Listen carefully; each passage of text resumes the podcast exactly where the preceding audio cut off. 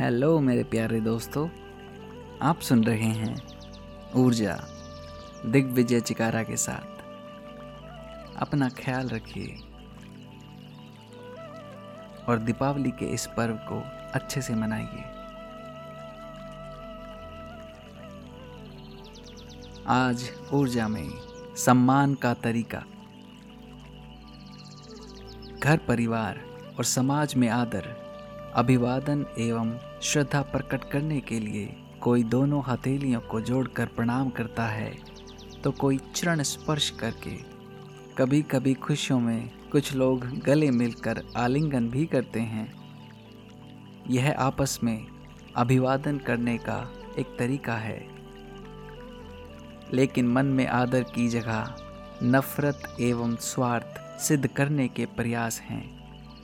सिर्फ़ दिखावे मजबूरी और भय के चलते प्रयास लोग चरण स्पर्श भी करते हैं, जो दोनों पक्षों के लिए घातक है। शरीर विज्ञान के अनुसार हर व्यक्ति के शरीर में ऊर्जा है।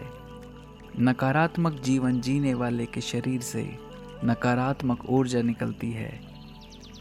हाथ मिलाने, गले लगने तथा चरण स्पर्श से यदि एक दूसरे की ऊर्जा के तत्व में विरोधाभास है तो इसका दोनों पर अनुकूल की जगह प्रतिकूल असर पड़ेगा।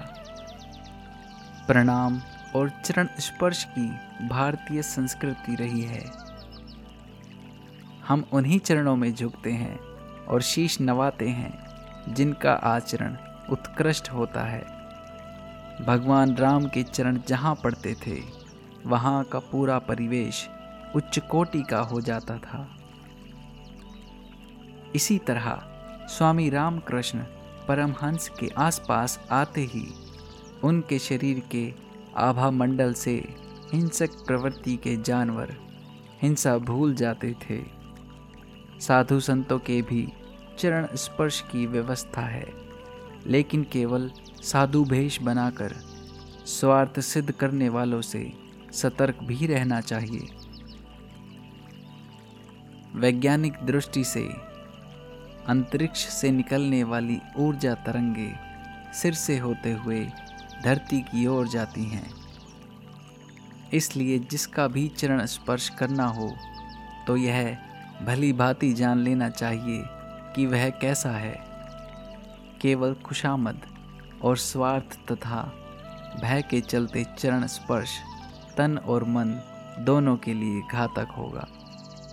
हाथ मिलाने की परंपरा पाश्चात्य जगत से आई है, जो अब अपने समाज में भी प्रचलित हो गई है।